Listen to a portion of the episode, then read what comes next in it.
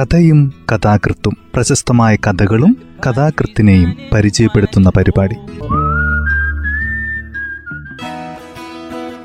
തയ്യാറാക്കിയത് Joseph Pallath H ശബ്ദസഹായം Smitha Johnson.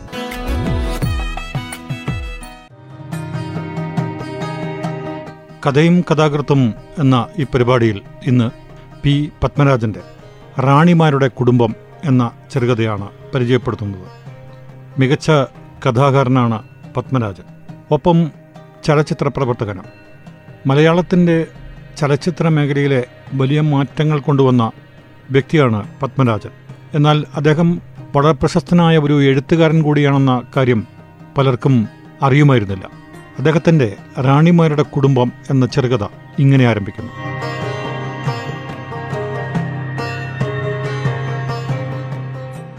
ഹോട്ടലിൽ നിന്ന് പുറത്താകാൻ കാരണക്കാരൻ ഞാൻ തന്നെയായിരുന്നു. പറ്റുപടിക്കാർ വന്നു കയറിയ നേരത്ത് നോട്ടീസ് വണ്ടിയുടെ പിറകെ പോയി. തിരികെ വന്നപ്പോൾ പോയ മാസത്തെ ശമ്പളത്തിൽ ഏഴ് രൂപ മുപ്പത് പൈസയും തന്ന് ഗ്ലാസ് ഉടച്ചതിന്റെ ബാക്കിയാണത്. ഓണർ എന്നോട് പോയിക്കൊള്ളാൻ പറഞ്ഞു. എന്ത് ചെയ്യണമെന്നറിയാതെ നായർ മിലിറ്ററി ഹോട്ടലിന്റെ വരാന്തയിൽ കുത്തിയിരിക്കുമ്പോഴാണ് കുഞ്ഞപ്പി മൂപ്പൻ എന്നെ വിളിച്ചുകൊണ്ടുപോയത്. എന്തരടാ അപ്പി? മിഴിമിഴാന്ന് മിഴിച്ചുകൊണ്ടിരിക്കണത്? ഒന്നുമില്ല. പുകിലൊക്കെ ഞാൻ കേട്ട്. നീ ബാ നിന്നെ കൊണ്ട് ചായക്കടലെ വേലയ്ക്ക് പറ്റൂല. മൂപ്പൻ വിളിച്ചു. നീ എന്റെ കൂടെ ബാ എങ്ങോട്ട്? മുട്ടുവാക്ക് പറയാതെ വരണമെങ്കിൽ വാടെ പയ്യനെ. കുഞ്ഞപ്പി മൂപ്പൻ നടന്നു. നിനക്ക് ഗതി ഉണ്ടാക്കി തരാം. എനിക്കൊരു തോണ നിനക്കൊരു പണി. അടുത്ത പെരിങ്കമ്മല വണ്ടിയിൽ ഞാൻ കയറി. ബസ്സിറങ്ങി നടന്നപ്പോൾ കയ്യിലുള്ള വലിയ സഞ്ചി എന്നെ ഏൽപ്പിച്ചു. സഞ്ചിയിൽ നീളൻ കുപ്പികൾ കിലുങ്ങി. ഇതിപ്പോ നിനക്ക് എത്ര വയസ്സ് നടപ്പ്? പന്ത്രണ്ട്. പണി പഠിക്കാൻ ഏതമുള്ള പ്രായ? നീ വാ. കുന്നിൻപടിയിലായിരുന്നു വീട്. വീടിനോട് തൊട്ട് ചെറിയ ദീപത്തറ. പറമ്പിലാകെ പച്ചപ്പ്.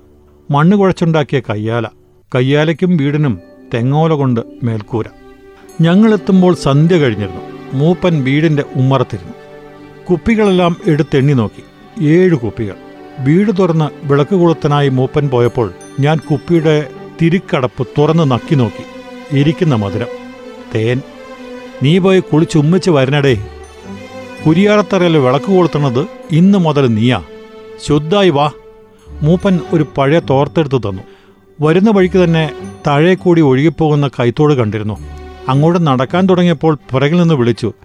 ഈ കുപ്പിയും കൂടെ കഴിക്കൊണ്ട് പോരണം. എല്ലാത്തിനും നല്ല വൃത്തിയും മെനയൊക്കെ വേണം. പറഞ്ഞേക്കാം. കുടിച്ച് ദീപം കൊളുത്തി. മൂപ്പൻ കൂടെ വന്നു. ഇവിടെ എന്താണ് ഞാൻ ചോദിച്ചു. വെച്ചാരാധന. ആർക്ക്? കിഴവൻ മുകളിലേക്ക് കൈയോർത്തി തൊഴുതു. പൂർവന് അദ്ദേഹത്തിന്റെ കണ്ണ് നനയുന്നത് പോലെ തോന്നി. എല്ലാം പരദേവതന്റെ കൃപ. ആകെയുള്ള ഒരു ആപ്പാതൽ അദ്ദേഹ പുളിങ്കറിയും ചീരത്തോരനും പൊറുത്തരച്ച വരാലും. എല്ലാം എന്റെ കൃതി. മൂപ്പം പറഞ്ഞു നിനക്ക് ചായക്കട നിന്ന തഴക്കൊക്കെ ഉണ്ടല്ലോ എന്ന് കണ്ടാ ഞാൻ വിളിച്ചോണ്ട് പോകുന്നതേ. നാളെ മുതൽ എല്ലാം നീയാ വെക്കണത്. വരാന്തയിൽ മൂപ്പരരികിലായി എനിക്കും പായ് വിരിച്ചു. കുന്നിന്റെ ചെരുവിൽ കുറേ മുഖം കൂടിയ നക്ഷത്രങ്ങൾ വിരിഞ്ഞു നിന്നിരുന്നു. ഞാൻ അതും നോക്കി കിടന്നു. കുംഭമാസം. രാവിലെ എഴിയടേ നിനക്ക് കൂടെല്ലാം കാണിച്ചു തരാം. ഉറക്കപ്പിച്ചോടെ കണ്ണു തുടയ്ക്കുമ്പോൾ മൂപ്പന്റെ മാറിലും നെറ്റിയിലുമുള്ള ചന്ദനക്കുറികൾ കണ്ടു. വെളുപ്പാൻ കാലത്തെ തണുപ്പിൽ പോയി കുളിച്ചിരിക്കുന്നു. വെക്കം പോയി കുളി. ഇപ്പോഴോ പിന്നല്ലാണ്ട് ഒരു തൊഴിൽ പഠിക്കാൻ പോവാന്നുള്ള ഓർമ്മ വേണം. ഓട് ഓട്. ഞാൻ തോട്ടിലേക്ക് ഓടി.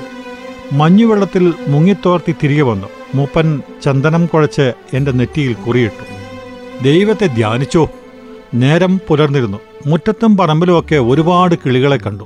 താഴെ തോട്ടുവക്കത്ത് പെൺകുട്ടികളുടെ കുളിക്കടവിൽ നിന്ന് ചിലക്കിലുകൾ എനിക്കാകെ കുളിർന്നു. മൂപ്പൻ എന്നെ പറമ്പിലേക്ക് കൊണ്ടുപോയി. പറമ്പിൽ നിറയെ മാതള മരങ്ങളായിരുന്നു ചിലവ പൂത്തു തുടങ്ങിയിട്ടുണ്ട്.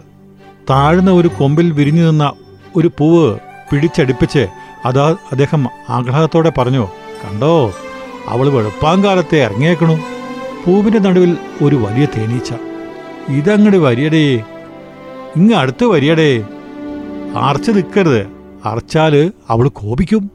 ശ്രദ്ധാപൂർവം മാതളക്കൊമ്പിൽ നിന്നും കൈയെടുത്തുകൊണ്ട് അദ്ദേഹം പറഞ്ഞു ഇവരാണ് നമ്മുടെ എല്ലാം.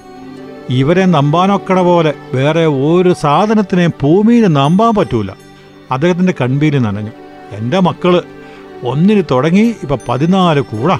മൂപ്പൻ എന്നെ കൊണ്ടു നടന്ന് എല്ലാവർക്കും പരിചയപ്പെടുത്തി കൊടുത്തു. അവയ്ക്കെല്ലാം എന്നെ മനസ്സിലായതുപോലെ തോന്നി. മൂപ്പൻ കൂടിന്റെ വായ്ക്കൽ വിരൽ വെച്ചാലുടൻ അകത്തു നിന്ന് പുറത്തേക്ക് വന്ന് അദ്ദേഹത്തിന്റെ വിരലുകളിലേക്ക് ഇഴഞ്ഞു കയറി. കുത്തിയാൽ പെരുത്തു കയറും പക്ഷേ എന്നെ കുത്തിയല്ല. അത് പറഞ്ഞത് വാസ്തവമാണ്. പിന്നീട് വന്ന ദിവസങ്ങളിൽ ബോധ്യപ്പെട്ടു. അദ്ദേഹത്തിന്റെ എല്ലാമായിരുന്നു അവ അവരോട് മൂപ്പൻ സംസാരിച്ചു ശകാരിച്ചു. പുതിയ ജീവിതം പിടിച്ചു. വലിയ ജോലിയൊന്നുമില്ല. നോക്കറ്റിടത്തെങ്ങും കുന്നിൻ പള്ളകൾ മരച്ചീനി വിളകൾ അതിരാവിലെ വിളകൾക്കിടയിലൂടെ മലയിറങ്ങി ചന്തയിലേക്ക് പോകുന്ന പെണ്ണുങ്ങളെ കാണാം. അവരുടെ ശബ്ദം മായുന്നതോടെ നിശബ്ദതയുടെ ലോകമുണരുന്നു മൂപ്പൻ എപ്പോഴും പറമ്പിലായിരിക്കും. അടുക്കളയിൽ ജോലിയൊന്നുമില്ലെങ്കിൽ ഞാനും കൂടെ കൂടും. രാവിലെ കൂട്ടിന്ന് വേലക്കാര് യാത്രയാകുമ്പോൾ കിഴവൻ അവയെ എണ്ണി വിടുന്നു. ദിവസവും ഓരോ കൂട്ടിൽ നിന്നാണ് കണക്കെടുക്കുക. തീറ്റയുമായി അവ തിരികെ വരുമ്പോൾ അദ്ദേഹം വീണ്ടും അവയെ എണ്ണി നോക്കി. കൂടെ എനിക്ക് വിവിധ രീതിയിലുള്ള തേനുകളെക്കുറിച്ച് പറഞ്ഞു തരികയും ചെയ്തു. ചിലരുടെ കാലിൽ വെളുത്ത പൂമ്പടി പറ്റിപ്പിടിച്ചിരിക്കുന്നു. എള്ളിൻ പൂവ് വിരിഞ്ഞിട്ടുണ്ട്. മൂപ്പൻ പറഞ്ഞുകൊണ്ടിരിക്കും. ദാ ഇവൾ മാതാ മിടുക്കി. മഞ്ഞപ്പൊടിയും ചുവപ്പുപൊടിയും അണിഞ്ഞ് ഈച്ചകൾ പറന്നു വന്നു. ഇവൾ ഭയങ്കരയാ. പണ്ടേ ഇവൾ പ്രിയളൊരൊറ്റ സാധന അലഞ്ഞിയാ. ഇപ്പോഴും അവക്ക് അത് തന്നെ പ്രിയം. ഓരോന്നിനോടും അദ്ദേഹം സംസാരിച്ചു. അവയൊക്കെ അത് മനസ്സിലാക്കിയിട്ടെന്ന പോലെ അദ്ദേഹത്തിന് നേരെ നോക്കി. കുണുങ്ങിക്കൊണ്ട് കൂട്ടിനുള്ളിലേക്ക് കയറിപ്പോയി. വൈകുന്നേരങ്ങളിൽ കൂട്ടിനുള്ളിൽ പതുങ്ങി നിന്നു. കയ്യിൽ ചെറിയ ഈർക്കിളുകൾ.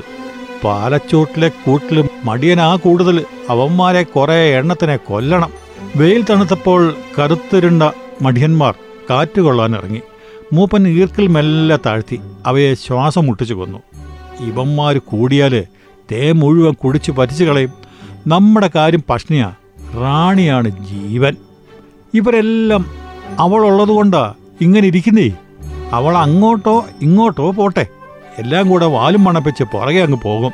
നന്ദിയില്ലാത്ത വർഗങ്ങളാ ആ എല്ലാം അവളുടെ പുറകെ ആ നമ്മളോട് ഈ കാണിക്കണതൊക്കെ ഉള്ളൂ. റാണിയെ എടുക്കാൻ എന്നെ പഠിപ്പിച്ചു. റാണിയെ എടുത്ത് ഒരു തോർത്തിൽ പൊതിഞ്ഞു വെക്കും. മറ്റെല്ലാ ഈച്ചകളും തോർത്തിന് ചുറ്റും വന്ന് നുരയുമ്പോൾ അദ്ദേഹം ഈശത്തോടെ പറഞ്ഞു ഞാൻ പറഞ്ഞത് ഉള്ളതല്ലയോ? മാസത്തിലൊരിക്കൽ തേനെടുത്ത് കുപ്പിയിലാക്കി അദ്ദേഹം ദൂരെ ദൂരെയുള്ള ചാലക്കമ്പോളത്തിലേക്ക് പോകുന്നു. കൊണ്ടുപോകുന്നതിന് മുമ്പായി ഓരോ കുപ്പിയിലും തേനോടൊപ്പം കുറുകിയ ശർക്കര വെള്ളം ചേർക്കാനും അദ്ദേഹം എന്നെ പഠിപ്പിച്ചു. അതെല്ലാം കണക്കുകളാണ്. മേടത്തിൽ ചൂടുമുറ്റി ഏറെ പൂക്കൾ വിരിഞ്ഞു. കൂടുതൽ തേൻ. കൂടുകൾ വന്നു നിറഞ്ഞു. ഇപ്പോൾ രണ്ടാഴ്ചയിലൊരിക്കൽ വീതം തേനെടുക്കാം. എന്നിട്ടും മൂപ്പൻ ദുഃഖിതനായി. ഓരോ രാവിലെയും അദ്ദേഹത്തിന്റെ കണക്കെടുപ്പിൽ ധാരാളം ഈച്ചകൾ വീതം കാണാനില്ലെന്ന് കണ്ടു. കാലൻ ഇറങ്ങിയിട്ടുണ്ട് അദ്ദേഹം എന്നെ വിളിച്ച് മുന്നറിയിപ്പ് തന്നു. അവന്മാരെ കൊല്ലണം. ഉച്ചച്ചൂടിൽ കാലന്മാർ പറന്നു വന്നു. ഈച്ചകളുടെ നിറത്തിലും വലിപ്പത്തിലുമുള്ള അല്പം കൂടി മെലിഞ്ഞ ജീവികൾ. അവർ കൂടിന്റെ വാതിലിൽ വന്ന് ഭീതിപ്പെടുത്തുന്ന നോട്ടവുമായി അങ്ങോട്ടും ഇങ്ങോട്ടും നടന്നു. അകത്ത് കൂടുമുരണ്ടു. പുറത്തേക്ക് തല കാണിച്ച തേനീച്ചയെയും കഴുത്തിൽ ഇറുക്കിപ്പിടിച്ച് കാലൻ പറന്നുപോയി. കണ്ടോ ഇവന്മാരെ കൊന്നില്ലെങ്കിൽ കൂടൊഴിയും. എന്തിനാണ് വഴി? വഴിയൊക്കെയുണ്ട്. കത്തിയിരിയുന്ന ഉച്ചപേരിൽ അദ്ദേഹം കൂടിനു മുന്നിൽ പതുങ്ങിയിരുന്നു. കാലൻ വന്നാലുടൻ കയ്യിലിരിക്കുന്ന പരന്ന മടപ്പൊളി കൊണ്ട് ചെറുതായി ഒന്ന് അടിക്കുന്നു. നിരത്ത് തലചുറ്റി വീഴുന്ന ജീവിയെ വിരലുകളിട്ട് ഞെരിച്ചു. മാതളപ്പൂക്കൾ കൊഴിഞ്ഞു. തേനീച്ചകൾ അകലെയുള്ള സർക്കാർ വക വാഴത്തോപ്പിലേക്ക് പറന്നുപോയി. മഞ്ഞു മാറിയപ്പോൾ രാത്രികളിൽ അകലെ ബ്രഹ്മൂർ മലകളിലെ എസ്റ്റേറ്റ് വിളക്കുകൾ കാണാറായി. ഒരു കൂട്ടിൽ നിന്ന് റാണി പറന്നുപോയി. വേറൊരു റാണിയെ എവിടെ നിന്നോ മൂപ്പൻ കൊണ്ടുവന്നു. ഇവിടെ മാത്രമാണ് നമ്പാൻ പറ്റാത്തത്. ഈ റാണിയെ കള്ളക്കഴുവരിമോളാ. എപ്പോഴാ പോണതെന്ന് പറയാനൊക്കെയല്ല പോയ എല്ലാവരും കൂടെ അവരുടെ അങ്ങ് കൂടെ പോയേക്കും. അദ്ദേഹത്തിന്റെ സ്വരം പറഞ്ഞിരിക്കെ ഇടറി. തൊട്ടുവക്കിൽ കുളിക്കാൻ വരുന്ന പെണ്ണുങ്ങൾ പറഞ്ഞു മൂപ്പം കല്യാണം കഴിച്ചതാണെന്ന്. പെമ്പറന്നോത്തി അവളുടെ വീട്ടിലാ. ആണാപ്രധാനെന്നും പറഞ്ഞ് നടന്നാൽ മതിയോ? അവക്കാണെങ്കിൽ പിണങ്ങിപ്പോകുമ്പോൾ നല്ല ഊറ്റം. ഇങ്ങേരന്നേ ഒടിശീല കിഴവനാ. ഇപ്പോഴും മൂപ്പിലേക്ക് അവിടെ ഇങ്ങ് കിട്ടാക്കൊള്ളാവുന്നുണ്ട് അവക്കാണെങ്കിലോ പട്ടിയുടെ വിലയാ പെണ്ണുങ്ങൾ പറഞ്ഞു. മൂപ്പന് മൂന്ന് മക്കളുണ്ടെന്ന്. ഒരുത്തിയുടെ കല്യാണം കഴിഞ്ഞു വേറൊരുത്തൻ പട്ടാളത്തിലാ. ഇനി ഒരെണ്ണം കൊച്ച അവളെയും തള്ള വളർത്തി ഒരു കരയിൽ കൊണ്ട് അടുപ്പിക്കും. നോക്കിക്കോ ഇങ്ങേരെ കൂടെ കഴിഞ്ഞിരുന്നേര് വായിൽ മണ്ണായനെ. അവളും ചുണയുള്ളാളാ ആളുകൾ അതും ഇതൊക്കെ പറയായിരിക്കും. എങ്കിലും അവക്ക് വേണ്ടതൊക്കെ അവൾ ഒപ്പിച്ചു. ഇനിയിപ്പോൾ വയസ്സായി. എന്ന് വേണേലും അവക്കും പോവാം. ആ കൊച്ചിനെ ഒരുത്തിനെ കൂടെ പറഞ്ഞു വെച്ച് കഴിഞ്ഞാൽ അവക്ക് പിന്നെ എന്തു വാടി ജോലി? എനിക്ക് ദുഃഖം തോന്നി. മൂപ്പനെക്കുറിച്ച് പെണ്ണുങ്ങൾക്ക് മതി പൊട്ടും ഇല്ലെന്നറിഞ്ഞപ്പോൾ ഞാൻ വ്യസനിച്ചു. രാത്രിയിൽ നക്ഷത്രങ്ങൾ കരയാൻ തുടങ്ങിയപ്പോൾ ഞാനും ഒപ്പം കരഞ്ഞു തുടങ്ങി. എന്തരനടേ കേടന്ന് മോങ്ങുന്നത്? നിനക്ക് എന്തൊരു കേട്? ഞാൻ മിണ്ടിയില്ല. പറയ്. നീ ഈ വീട്ടിൽ ചേവക്കാരനായിട്ടാണോ കഴിയണത്? അല്ല. എന്റെ മോനെ പോലല്ലടോ ഞാൻ നിന്നെ നോക്കണത്. അതെ അതാ ചോദിക്കണത്. പിന്നെ എന്തിനു മോങ്ങണത്? ഞാൻ പെണ്ണുങ്ങൾ പറഞ്ഞ കഥ പറഞ്ഞു. മൂപ്പൻ അത് കേട്ട് മറുവാക്കുരിയാടാതെ കിടന്നു. ഇടപപ്പാതിയുടെ മഴയിൽ പൂക്കൾ അലിഞ്ഞുപോയി. കൂടുകളിൽ പട്ടിണി. രാവിലെ മഴയൊഴിഞ്ഞ പിറകെ ഞങ്ങൾ ചെറിയ മരവികളിൽ പഞ്ചസാര വെള്ളം കലക്കി. കൂടുകൾക്ക് മുന്നിൽ കൊണ്ടുകൊടുത്തു പട്ടിണിക്കാരനായ ഈച്ചകൾ വെള്ളം കുടിച്ചു പാതി മനസ്സോടെ മടങ്ങി. കിഴവൻ നിശബ്ദനായി അത് നോക്കിയിരുന്നു. ഇടവമഴയിൽ വീർത്തൊഴുകുന്ന തോട്ടുവെള്ളത്തിൽ തുടിച്ചു കിടക്കുമ്പോൾ ഞാൻ മൂപ്പന്റെ ഭാര്യയെയും മക്കളെയും കുറിച്ച് ഓർത്തു. അടുത്ത ഗ്രാമത്തിൽ അവർ താമസിക്കുന്നു. എന്നിട്ടും ഒരിക്കൽ പോലും ഇങ്ങോട്ടൊന്ന് വന്നില്ലല്ലോ. ആ സ്ത്രീ വന്നില്ലെങ്കിൽ വേണ്ട. മക്കൾക്കെങ്കിലും? പെണ്ണുങ്ങൾ പറയുന്നു അതൊന്നും അങ്ങേരുടേതല്ല. അങ്ങേർക്കെങ്ങനെ മക്കളുണ്ടോ? മഴ ക്രമേണ പിൻവാങ്ങി. തൊടിയിൽ തുമ്പ പൂത്തു. ഈച്ചകൾ വീണ്ടും പുറത്തെ മാനം നോക്കി പറന്നു. തെളിമയുള്ള കാറ്റു വീശി. മൂപ്പൻ ആഹ്ലാദത്തോടെ ചിരിച്ചു. എനിക്ക് സംശയം തോന്നി ഈ വൃദ്ധന്റെ സുഖദുഃഖങ്ങൾ ഈ കൂടുകളിൽ തളച്ചിട്ടിരിക്കുകയാണോ? കന്നി പൊട്ടി തോടുണങ്ങി വരണ്ടു പറ്റിയ തൊട്ടിന് മുകളിലൂടെ നടന്നു. ദൂരെയുള്ള കിണറ്റിൽ നിന്ന് ഞാൻ വെള്ളം കൊണ്ടുവന്നു. വെയിലാറിയ ചൂടുപറ്റി നിൽക്കുന്ന ഒരു വൈകുന്നേരം വീട്ടിൽ ഒരു പെൺകുട്ടി വന്നു. ആദ്യത്തെ അതിഥി വീട്ടിൽ ഞാൻ മാത്രമേ ഉണ്ടായിരുന്നത്. മൂപ്പൻ രാവിലെ ചാലയ്ക്ക് പോയതാണ്.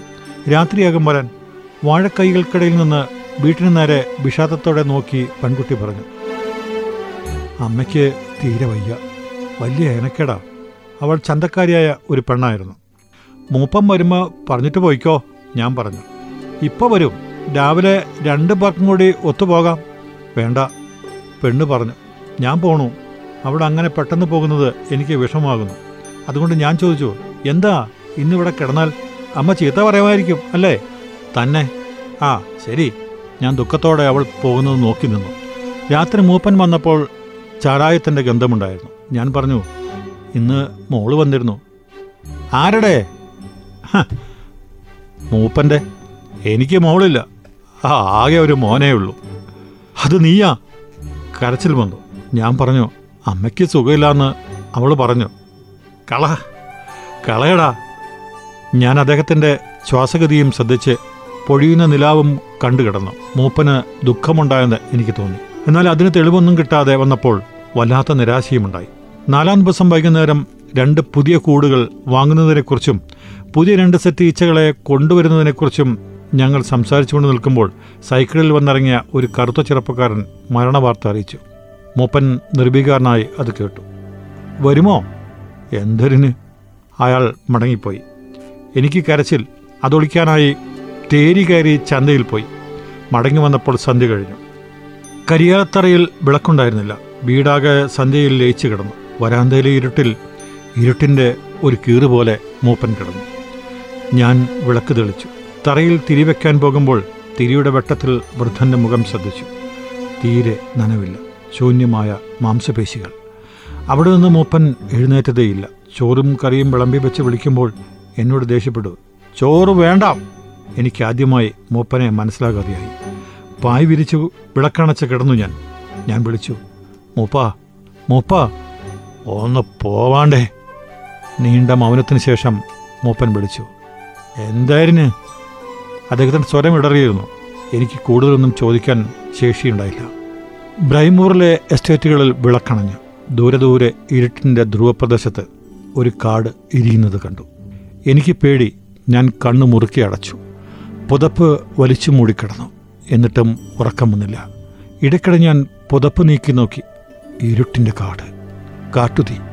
തൊട്ടപ്പുറത്ത് മൂപ്പന്റെ ദീർഘനിശ്വാസം. എപ്പോഴോ ഒരിക്കൽ ഉണർന്നു ശ്രദ്ധിച്ചപ്പോൾ മൂപ്പൻ അവിടെ ഉണ്ടായിരുന്നില്ല. ചെവി ഓർത്തപ്പോൾ കുരിയാലത്തറയിൽ നിന്ന് ഏങ്ങി ഏങ്ങി കരയുന്നത് കേട്ടു. ഞാൻ മുറ്റത്തിറങ്ങി നോക്കി. മഞ്ഞിൽ മുങ്ങിയ കുരിയാലത്തറ. മഞ്ഞുകാറ്റിൽ വിറച്ചു തുള്ളുന്ന ഒരു ചെറിയ മണ്ണെണ്ണ വിളക്ക്. അതിൽ നിന്ന് പറന്നു പോകുന്ന കട്ടിയുള്ള പുക. അടുത്തായി മുട്ടും കെട്ടി മുഖം മറച്ചിരുന്ന് അദ്ദേഹം കരയുന്നു. എന്റെ കണ്ണു നിറഞ്ഞു. തിരികെ വന്നു കിടന്നു. വളരെ നേരത്തോളം ഉറക്കം വന്നില്ല. അപ്പോഴേക്കും മൂപ്പന്റെ കരച്ചിലിന്റെ ചീളുകൾ എന്റെ ചുറ്റും വന്ന് വീടുകൊണ്ടിരുന്നു ഉണർന്ന് ആദ്യം നോക്കിയത് മൂപ്പന്റെ പായിലേക്കായിരുന്നു. ഇല്ല ഉറക്കെ വിളിച്ചു നോക്കി എങ്ങുമില്ല. പുതിയ വെളിച്ചത്തിൽ കുളിച്ചു നിൽക്കുന്ന മരങ്ങളിലേക്ക് നോക്കി നിറയെ തേനീച്ചകൾ. താന്നിയുടെയും ബംബ്ളിമാസിന്റെയും മാതളത്തിന്റെയും ചില്ലകൾ പൊതിഞ്ഞ് അവ പറ്റിയിരുന്നു. നീലാകാശത്തിൽ തവിട് വാരിയെറിഞ്ഞ പോലെ മൂളിക്കൊണ്ട് പറന്നു നടന്നു. കുരിയാലത്തറയിൽ അണഞ്ഞ മണ്ണെണ്ണ വിളക്കിനരികിലായി മരിച്ച ഈയലുകളുടെയും പ്രാണികളുടെയും ശവങ്ങൾക്കിടയിൽ നിന്ന് ഞാൻ പതിനാല് റാണിമാരുടെ ശവം എണ്ണിമാറ്റി ഇതുവരെയും അറിയാതെയിരുന്ന ഒരു സത്യം ഞാൻ ഈർഷ്യത്തോടെ മനസ്സിലാക്കി. ഇത്രനാളും മൂപ്പൻ എന്നോട് കള്ളം പറയുകയായിരുന്നു. ഞാൻ അദ്ദേഹത്തിന്റെ മോനെ പോലെയായിരുന്നില്ല അദ്ദേഹം ഇവിടെ തനിച്ചല്ല താമസിച്ചിരുന്നത്. മൂപ്പൻ ഭാര്യയും മക്കളുമൊക്കെയായി സുഖമായി താമസിക്കുകയായിരുന്നു. ഞാൻ വെറും വേലക്കാരനും. എനിക്ക് വൃദ്ധനോടുണ്ടായിരുന്ന സ്നേഹം മുഴുവൻ ഒറ്റ നിമിഷം കൊണ്ട് നഷ്ടപ്പെട്ടു.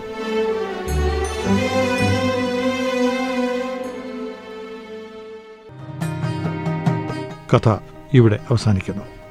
പത്മരാജന്റെ സുവർണ കഥകളിൽ നിന്നെടുത്ത കഥയാണ് ഇന്ന് ഈ പരിപാടിയിൽ അവതരിപ്പിച്ചത്.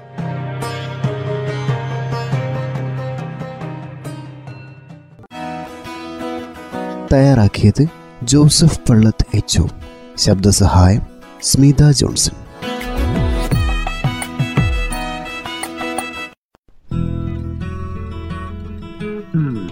കഥയും കഥാകൃത്തും പ്രശസ്തമായ കഥകളും കഥാകൃത്തിനെയും പരിചയപ്പെടുത്തുന്ന പരിപാടി.